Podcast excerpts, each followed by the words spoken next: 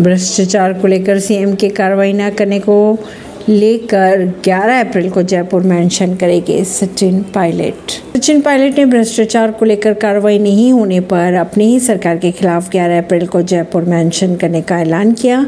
Pilot के अनुसार 2018 में बीजेपी सरकार के भ्रष्टाचार को लेकर वे जनता के बीच गए थे, लेकिन उनकी सरकार बनने के बाद भी उस पर कोई कार्रवाई नहीं की गई।